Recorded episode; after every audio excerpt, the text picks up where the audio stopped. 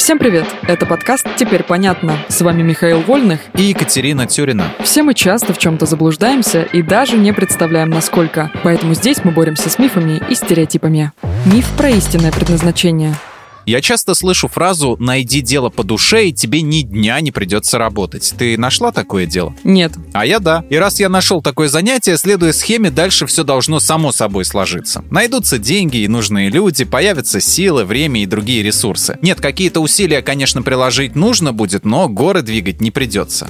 Я так думаю. А вот это как раз ошибка. Цукерберг просто так не позвонит.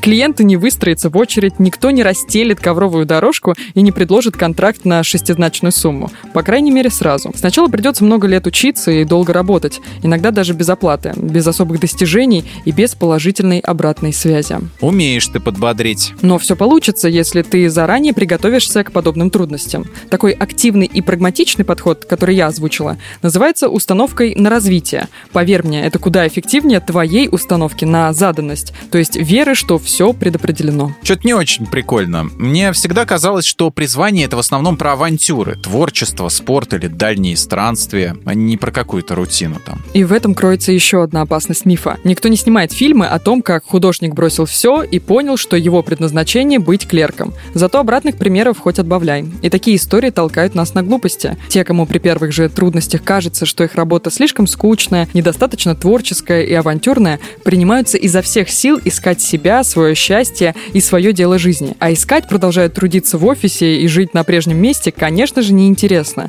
Обязательно нужно уволиться с опостылевшей работы, а лучше уехать в многомесячное путешествие в Италию, Индию, Индонезию или вообще вокруг света. И чем это плохо? Разумеется, таким образом можно и правду найти интересное занятие, новых друзей и ценный опыт. Но бывает и так, что ищущие себя просто впустую тратят деньги и время и сидят на шее у родственников. С твоих слов все звучит совсем не романтично и не вдохновляюще. Ты призываешь оставаться на нелюбимой работе, отказаться от путешествий, самоанализа и экспериментов. Никто не призывает тебя оставаться на нелюбимой работе, отказаться от путешествий, самоанализа и экспериментов, но увлеченность своим делом позволит заниматься им с куда большим удовольствием и отдачей, ибо она, увлеченность, не связана с мифическим призванием. Это просто живой интерес, страсть к какой-то сфере. И эта страсть зачастую зачастую приходит как аппетит во время еды, то есть тогда, когда ты уже начал заниматься каким-то делом. Исследователи опросили предпринимателей, и те сказали, что чем больше денег, времени и сил они вкладывают в проект,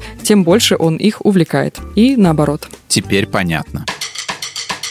В этом выпуске мы использовали материал Аси Плошкиной и благодарим автора за классное разоблачение популярных мифов. Полная версия текста на сайте Лайфхакера. Подписывайтесь на подкаст «Теперь понятно», ставьте ему лайки и звездочки. Новая порция разоблачений уже на подходе.